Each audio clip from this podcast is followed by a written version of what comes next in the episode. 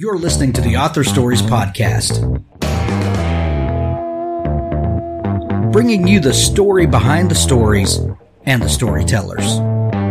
Margaret White, Terry Brooks, Sheena Kamal, Matthew Quick, JT Ellison, Walt D. Williams, Brad Thor, Cory Doctorow, Brandon Sanderson, Robin Mom, Ernest Cline, Jim Butcher, Charlaine Harris. Visit hankgarner.com for archives of all the shows. Today's guest is just waiting for my recorder to start. Okay, here we go. In the three, two, one. Well, thanks for joining me again for the Author Stories podcast, where I bring you the story behind the stories and the storytellers. Today, I am super excited to have Kirsty Manning back on the show with me.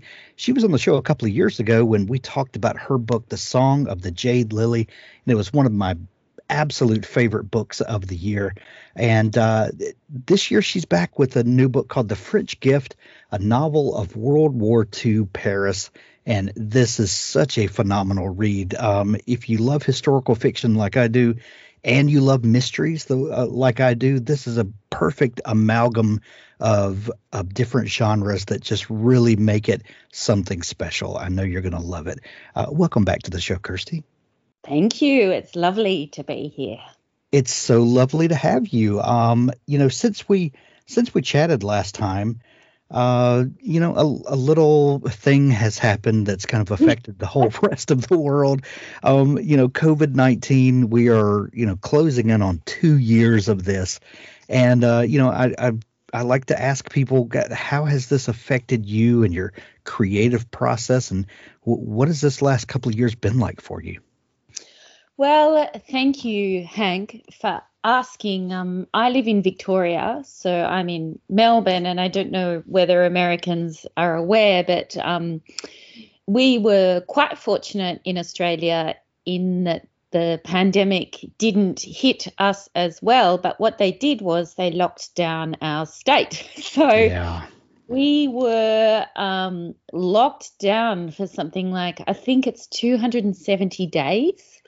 We were Oh my goodness. locked in houses with curfews and allowed out once or twice a day. And I have three teenagers. Um, we also, um, my husband and I, have wine um, shops and also a restaurant. So obviously, our business was closed, um, the restaurant was closed, um, and we were all working at home. And um, you know, it presented certain challenges, like having three teenagers and two adults in close confines. Um, at that time, um, we were in the process of moving. So uh, we were in kind of a rental house while we were waiting to move into our new house. So um, I didn't have a designated office. So I wrote the French gift literally at the dining table in our rental with my husband working at the other end and my three teenagers kind of wandering past asking me, you know, what's to eat? Can we have some more food? Is it knitted out for one supermarket shop a day or something like that. So um became my highlight. So I didn't like to keep too much fridge in the food in the food in the fridge. So I had an excuse to leave. But- bet.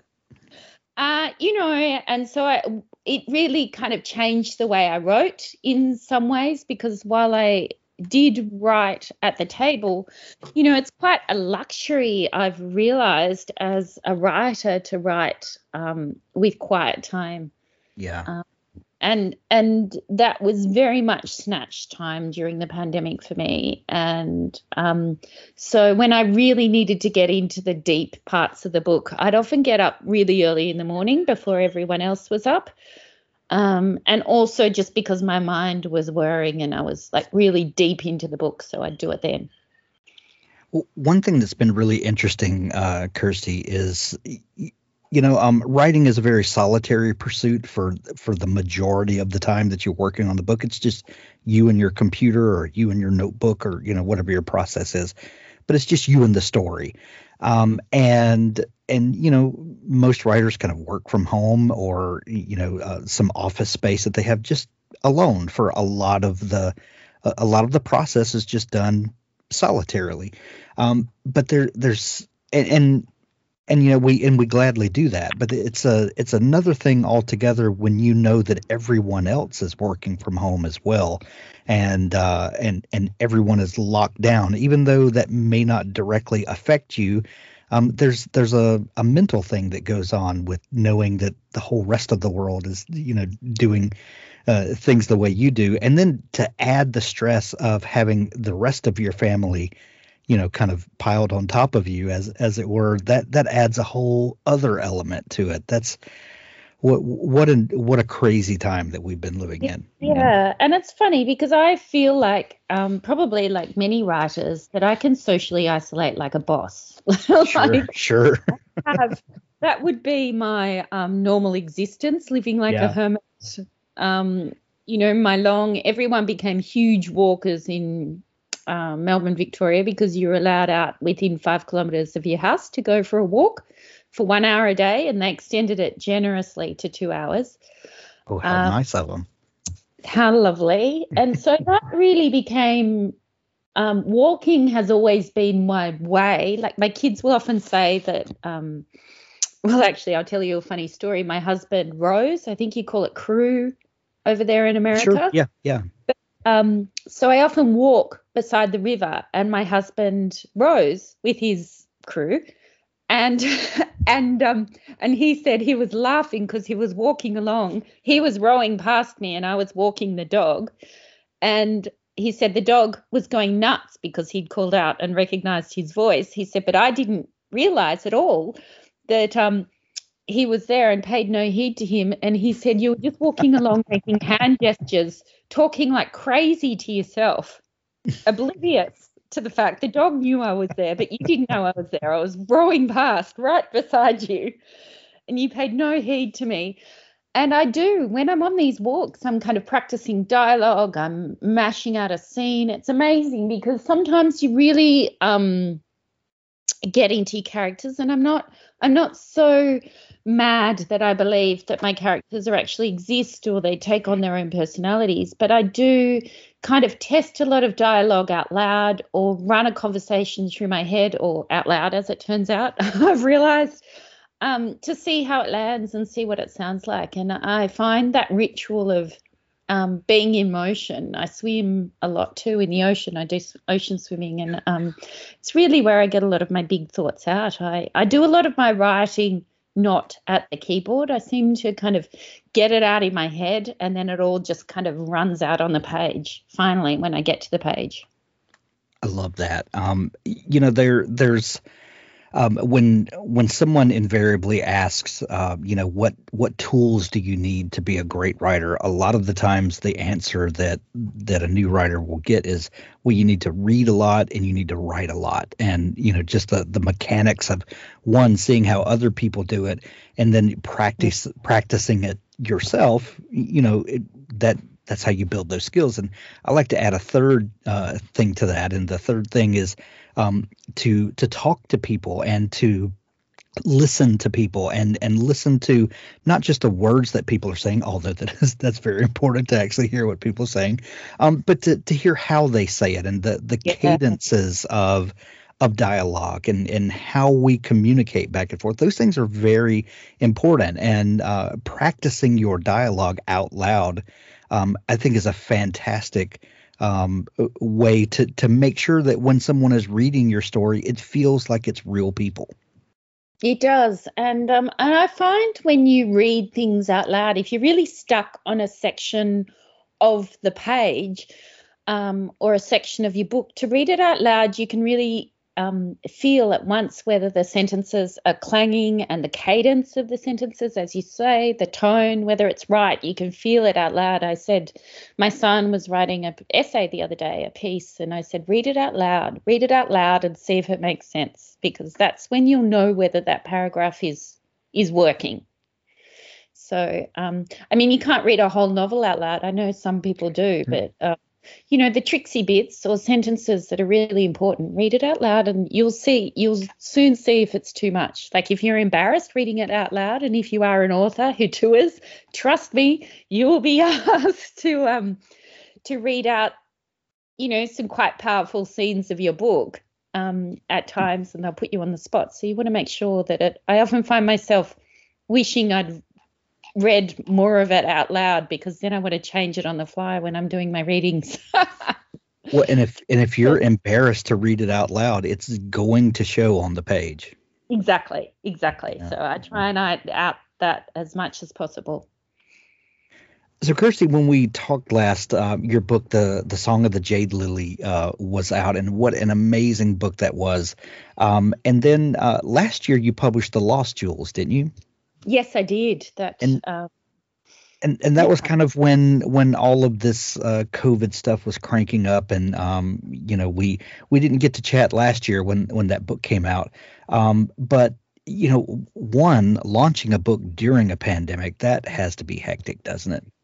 Yeah, I mean, uh, my um, I just remember feeling quite nauseous when um, uh, because my book came out in Australia just when the first lockdown happened, so all the bookshops closed, Mm. and then it came out in America when everything closed. But I mean, I think the silver lining was that people were reading; they took to reading again very early um, in those early stages of lockdown, they were very um, keen to, um, I guess, uh, hold stories in their hearts for a little while. And this was the story of a piece of jewelry. And funnily enough, it, um, I'm no soothsayer, but it did cover the plague in England that era. It's about a war and um, not a war, but uh, you know, crossing of continents, and it's the story of a very precious piece of jewelry based on a true exhibition in the Museum of London, the Cheapside Hoard,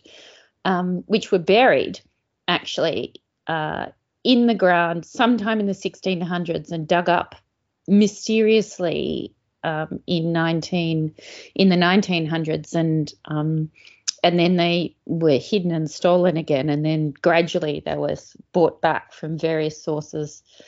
Um, and most of them are in the museum of london. And i thought that story the lost jewels was right for fictionalizing because just when i read the review of the exhibition I just thought, who would bury 500 pieces of very precious jewelry in the 1600s and never return? Like, who would do that? I thought, and then nobody knows who buried them, and nobody knows who dug them up. They were dug up on a work site by some um, what they called navvies, then, like, um, you know, very uh, poor laborers. So it um, really left the doorway open. I, I imagine the story of a young woman on the on the building site whose brother was part of that, who who discovered the jewelry and how um, it's a story of how a piece of jewelry passes from I guess from its origin in the ground and the hands and the craftsmanship that goes over it when they, from the mining of it, to the cutting of the jewel, to um, the gift of giving a piece of jewelry, and then um, the love associated with receiving a piece of jewelry, and I guess all the hands and all the stories that pass over it.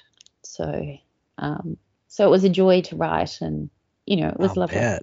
feedback, and then and then when I was that was coming out and I was writing the French gift, which and it really did getting to your question. I guess the pandemic really informed the writing of the French gift because all of a sudden I was plunged into our home and not able to leave at all and travel was off the table for Australians. I mean, we couldn't, we were banned from leaving our country, and everyone was banned from coming into Australia. I mean, you can do that, I guess, with uh, an island, but I don't, I don't think any other country banned, um, banned people like we did, and so it just became apparent to me that I needed to write pockets of joy and really give a moment in this book. So it opens on the Riviera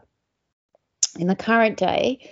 Uh, well, it opens with a historical scene that I'll get to in a moment, but um, I wanted to uh, imagine a family villa on the Riviera and give people that feeling of, you know, the salty breeze and the warm sun against um, the pink hue of the stone of the buildings and the warm, salty breads and the sweet pastries and the rosé, the wine, the beautiful wine that they have, and that kind of last sigh of um, summer in Provence and the, along the Riviera. I wanted to give people some of the the magic of that joy, and I um, and the book actually opens with um, a grand party in the Riviera at at one of the top villas, and um, there had been a murder party planned. and this is actually true. I read I read a reference book. I read a, I read a lot of memoirs, and um, in this particular memoir, I read a story of um, very wealthy aristocratic family um, that uh, threw a party and arranged for one of the guests to pretend she'd been murdered. It um, and and then she'd arrange for the local constabulary to arrive and interview all the dinner party guests. And can you imagine? They must have been absolutely terrified. So we've got right. You know, a swimming pool filled with Krug champagne outside. There's waiters everywhere. You know, everyone's in tuxedos and shimmery. It's in the late 1930s. They're in these spectacular you know, dresses dripping with diamonds and jewelry and um, silk and satin that kind of hug the body a bit, and um, very strappy dresses, very elegant, and um, and to imagine a murder. So I just thought that was a beautiful way to begin a book. I thought I'll take that and I'll use that in a novel, and imagine if that goes wrong.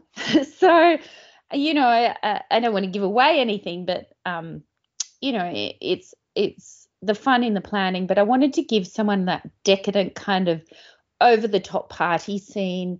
Yeah. And give open the book with a kind of Agatha Christie esque vibe, you know, a decadent Yes. A, a country house, lockdown guests, a kind of whodunit feel. But of course, that's not um, the bulk of the story. It is so there is Margot, one of my characters, who's a maid at this party, and she is a witness to um, the events that unfolded.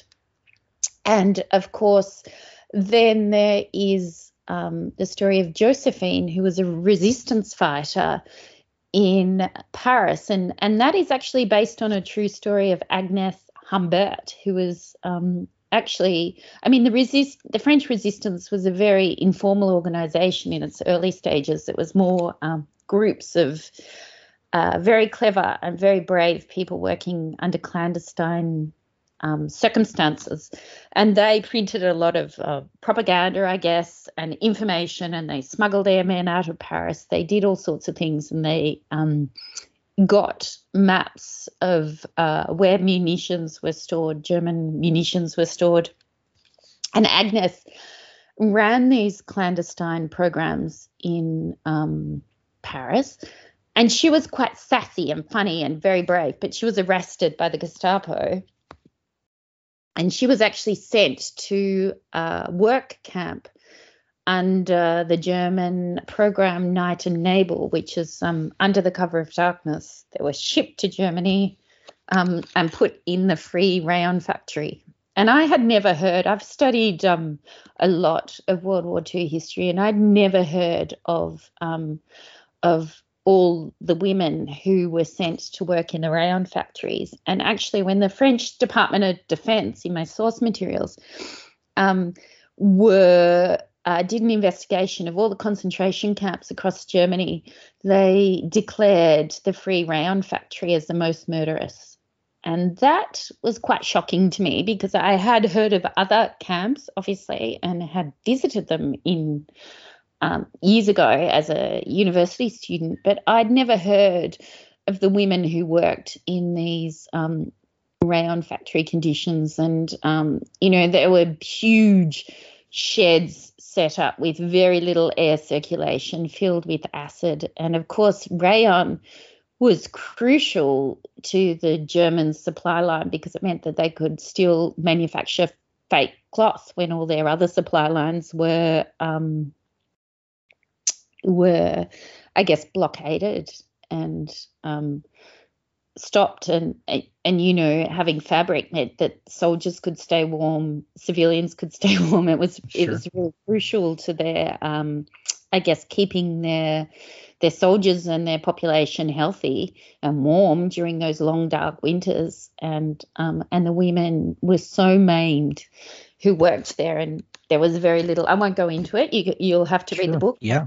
Continue a, a lot of I, I have a lot of resources at the back for any readers that are interested but um you know the friendships that formed between these women who kept themselves going were were remarkable. And so I wanted to show um, the friendship that unfolds between Margot, this French maid, and Josephine, this um, uh, a resistance worker who became very close friends. And of course, while they are in the Phrix rayon factory at night, while they're while they're lying there discussing it, they try and um, unpick, I guess, the um, story of Margot back in the Riviera and try and try and work out what really happened that night. So so the Agatha Christie thread is kind of weaving through it. Dabble is a proud sponsor of Author Stories. Dabble is an easy to use cloud based writing tool that gives writers a way to organize, plot, and create amazing stories wherever they are. Write in our desktop app on your Mac or Windows computer, tablet, or mobile device. Dabble syncs your latest version with the cloud on all your devices. Write anywhere and anytime inspiration strikes. We got you. Dabble is my preferred writing tool, and I think it will be yours as well. Visit dabblewriter.com for your free trial. You have an amazing story idea. You execute the writing and editing flawlessly, and now the only thing missing are readers. We can help you go from author to author superhero with Story Origin. Story Origin is a one stop shop for marketing tools with a community of amazing authors working together to find reviewers, build mailing lists, increase sales, and collect feedback from beta readers. Everything an author needs, all in one place from providing review copies or beta copies, reader magnets to ensure you stay connected with readers, easily distribute audio promo codes, universal retail links to send readers directly to the proper point of purchase, or provide direct download links for members of your mailing list. Story Origin has all the tools you need in one easy to use site. Use the promo code ASP21 at checkout when subscribing to the yearly plan, and you will get 10% off your first year. This code will expire December 31st, so hurry over and subscribe now. StoryOriginApp.com. I love it. I love it. And that's one of my favorite things of the book is that it is this uh, this mystery that that uh, that you tease out all through the book. I, I love that. That really elevates the story to uh, to another level. Um, and you touched on this uh, a little bit earlier, Kirsty, about the uh, the origins of this story. And uh, I, I want to ask you when you're first working on a book, when when the when the birth when the when the book first is birthed, when it first comes alive, what what is the first thing that you're usually looking at? Is it a character, and then you're kind of putting that character in situations to see how she might behave? Uh, is it uh, you know since you write historical fiction, are you looking at historical events and then trying to figure out um, kind of what characters might do around this event, or is it like you sort of alluded to earlier that you, especially in this book, began with with more of a of a feeling of a um, uh, of a an Agatha Christie type setting and, and more of a mood that you wanted to get across, and then the story kind of comes alive out of that mood. What what is that the the birth process of the book like for you? Oh, that's a that's a very good question. So for the French gift, it was very much marry, marrying these two, uh, I guess, source materials that I had um, extensively researched. So it was the the story of the extravagant parties in the Riviera just before the Second World War, and I enjoyed having a bit of a play because, of course, you know, the guests, the British um, guests, uh, I had Churchill there as a guest, Winston Churchill, um, of course, who was saying, you know, we need to watch the Boches, as they called them, the Germans. Um, they're gathering force, and Chamberlain, the British Prime Minister, of course, was batting them away, saying it's not an issue, there's not going to be another war, because of course they'd had the Great War, the First World War, Sure. and um, and nobody was thinking that you would possibly go into that horror again. So, um, so and in France they had a, uh, particularly the wealthy, had really escaped that recession that had hit other parts of the world. I mean, Germany was on its knees. Australia was certainly deep in recession, um, and America, but um, but but you know, France was carrying on very nicely. they were they were having big champagne parties, and I just thought, um, so I thought, let's capture that moment, that that blissful, decadent ignorance, and ramp it up. And try and do Agatha Christie. And then I'd read The Phrix Rayon Factory, and I thought I really want to tell the story of a journalist and the resistance thread through Paris and the story of the Phrix Rayon Factory. And I remember when I pitched the French gift to my agent, she was like, Whoa, this is a lot. this is a lot of eras. And then, of course, there's the contemporary story of Eve, who has lost her husband and has come back to the um, French Riviera to kind of compile the materials for Josephine, her husband's great aunt, um, because they're going to do a retrospective of her um, book, of her. She, Josephine, actually, um, I should say, uh, survived, obviously, the um, Phrix Rayon Factory, and she went on and became like a very famous writer. and she became a very famous mystery writer. So, you know, it's stories within a story. So, you know, there's snippets of her interviews talking about crime writing. And so, you know, I'm kind of twisting that Agatha Christie thing the Oh, whole yeah, way through. And she is a, you know, she's a international bestseller. I was probably projecting there. And um, with mysteries and you know it was just those little bits were fun to write. And um, and then of course it's the story of Evie coming back and kind of reconciling the loss of her husband and looking back on Josephine's um, story I guess throughout um, from the time she was incarcerated to how she became a global bestseller in the process of um, shepherding her son Hugo into adulthood. So he um, is in his final year of exams and coping with the loss of his father, and um, and it's about that uh, sense of um, you know sometimes I think I don't put a lot of myself in these books, but I think it's no coincidence that I was writing this book at home with my teenagers, and my eldest son is actually in that process of leaving home. And so I guess it's that I was writing this kind of book, this ode to myself. It's it's also it's a book about female friendship. It's a book about strength and resilience and being um, capable of far more than you thought you were.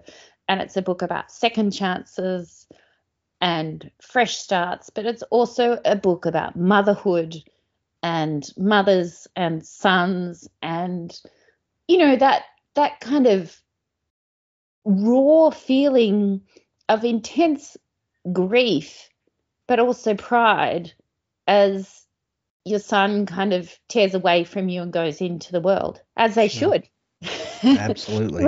He was like, "Oh, you're not putting me in the book, are you?" I said, "No, no, it's you. It's not you. Got no resemblance to you. He's not doing your That's subject." Um, but that's uh, so funny. but you know, it, it, motherhood is a, a, a well, parenthood, not just not strictly motherhood. In my case, I've I've written Evie, um, obviously, is a mother, and I guess um, you know those threads of parenthood and those ties, the loosening of those ties as your child up and leaves and becomes a man. It's it's about you know how you negotiate that, and you know it's it's a it's a beautiful and crazy and sad time, magic and sad all at once. But you know it has to be done. I have to You know- ask you. I have to ask you this. Um, writing historical fiction, um, you know, right there in the title of the genre, um, we're we're kind of at conflict or or have the, um, uh, you know, the the uh, the possibility of conflict that that this is based on true events. There are sort of tent poles or anchors that that place the story in in a real historical context yet it's fiction. Some of the the details around the story are um, you know dreamt up or embellished or or, or whatever. And i would think um, that that navigating those waters would uh, you know has the the the possibility of being treacherous you know because uh, there are some readers of historical fiction that will let you know very quickly if you get some of the historical facts wrong. Um, yet everyone wants a, a a great engaging story around that. Um, so um, because you do write historical fiction do you find it uh, it makes it easier because uh, you do have a framework to work within? Or sometimes do you think it would be easier if you didn't have the restraints of of reality or real history to um, kind of dictate how the story goes?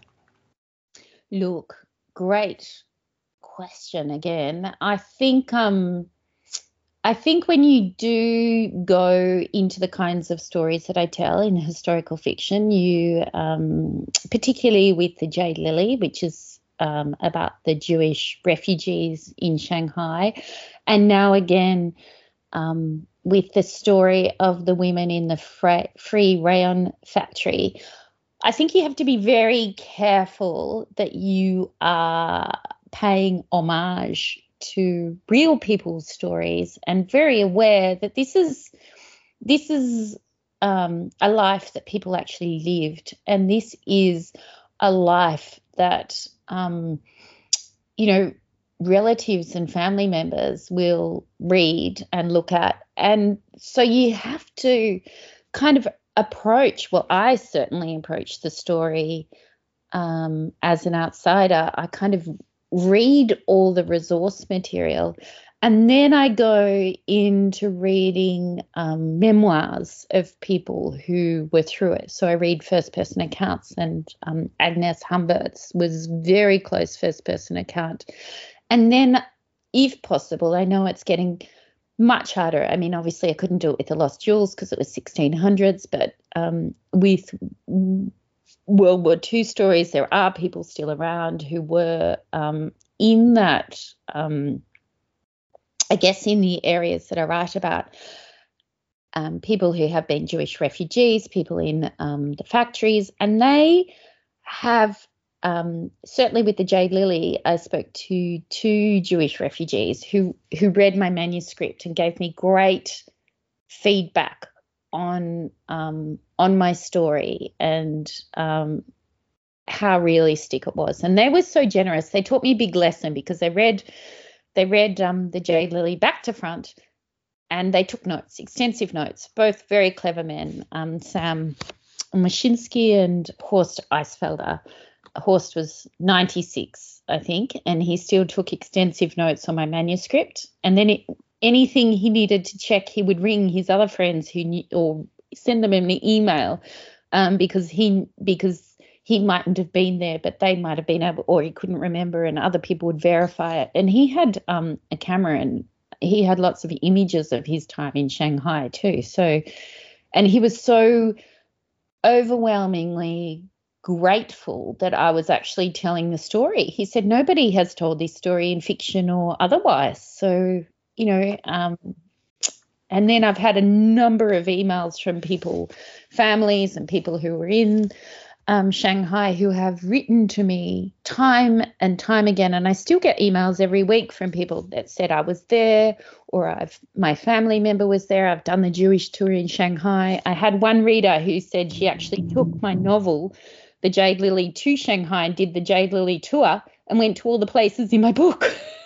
or she ate all the food. She went to all the museums um, because I have a list of resources at the back. She did it all, so that was a lovely feedback. And with um, with the French gift, of course, the book that is out now, just as it was getting closer, creeping closer to um, publication, I thought, oh, you know, that very question you raised, how close is Josephine's story to Agnes? How have I honoured her? Have I overstepped? You know, is it what is that line? Because Josephine is very much a fictional character, but I really wanted to, you know, be accurate about the conditions of the Phrix rayon factory and the friendships. And actually, my publishers, the bits often, the bits that were very, very true. Um, my publishers said, no, this is too much. This is unrealistic. You've got to take it out of the book. And I was like, that's, that's, that's real you know, because I think human nature and sometimes life is crazier than fiction. So there oh, were a few so things funny. that happened. Like there was one scene that she doesn't do it now, but um, actually I should remember if it's in the book. I think it got taken out, but there was a scene where she, um, Josephine, goes into the stairwell and there is a guard and she clenches a fist and it's kind of um, trying to see whether he's a member of the resistance or a or a sympathizer. Um, and and it's a huge and my my publisher said she wouldn't have done that. That's just a huge risk. That's too kind of ballsy for her to do a, a prisoner to do.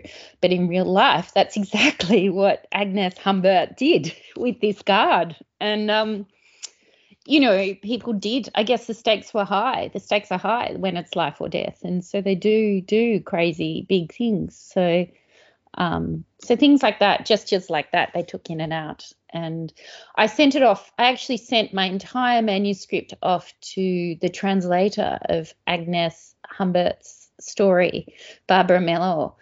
And um, and as well as correcting some of my French, she she wrote back to me and said, "I'm just so honoured and blown away with the justice you've given to this story and the space you've given to the re- Phrix Rayon Factory. You should be really proud of this." So I feel like if you're doing it um, with sincerity and um, you know engaging with the people whose story it is and um, remembering that it's always fiction. I mean, I remember Horst Eisfeld said to me um, with the Jade Lily, I said, "Oh, was was this cafe exactly like this, or would that have happened?" He's and he put his pen down and he sat back in his chair and he goes, "Kirsty, it is fiction. It is your book. You can do what you like." said, "We are reading fiction." It was just like a beautiful, generous gesture, given that it was his real life story. But he was like, oh, you have to make it great on the page. Has to be a good story. So um, so amazing, and and what a great story it is. The French Gift is available everywhere now. When you're hearing this, uh, we're gonna have links to it in the show notes where you can grab it in Kindle edition or uh, or you know if you want to hold the paper in your hand and then proudly display it on your bookshelf when you're finished with it, or, or audiobook. However you consume books, you can grab it today. Um, Kirsty, if people are just discovering you and want to dig into all the great stuff that you do, where can they find you and connect with you online? They can find me on my website. There's a link to email me. I love, love, love hearing from my readers. So it's kirstymanning.com. They can find me on Instagram, um, Kirsty Manning AU, and they can find me on my Facebook page, Kirsty Manning Author or Kirsty Manning Writer. Excellent. We're going to send everyone to pick up their copy of The French Gift. And uh, I love this book so much, Kirsty. It's amazing. We're, uh, you know, we're recommending it to everyone for this uh, gift giving season, Christmas or, or whatever you celebrate. It's this is a perfect gift. Um, thank you so much, uh, Kirsty, for coming back on the show and sharing some time with us. Thank you, Hank. It's just been a real treat to be back online and to be speaking to you and my American readers. It's fantastic. Now stay tuned for an audiobook excerpt from Richard Gleaves' The Jason Crane series. I was 10 years old when I saw my first ghost. The year was 1770. My father was a barber. He kept a small shop at the Couenhoven Inn, where the King's Road met the Old Loop. Our modest home lay to the north, between the inn and the hanging tree. A simple box of pine boards whitewashed with crushed oyster shell, one room with a spinning wheel for mother, a chair for father, and up a ladder of branches, a garret where my parents slept. I slept on the floor below, alongside my little brother, Hans, five years younger than I. Our floor sloped toward the Hudson, so that when Hans rolled over in his sleep, he often went on rolling and couldn't stop, collecting splinters and grievances. Yet on this particular night, he slept peacefully, and I was the fitful one. A mouse had taken shelter in our wall, fleeing the October chill. It scritched and scratched, nibbling a nest for itself.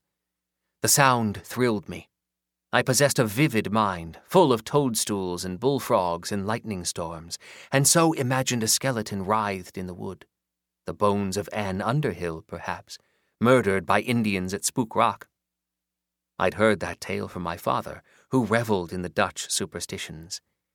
He would gather us to fireside on winter nights and spin tales of the Heer of Dunderberg, that storm king who rattled our white windows, of the Lady of Raven Rock who died in snowfall, pining for her lover, of trolls beneath the penny bridge and hobgoblins in the hanging tree.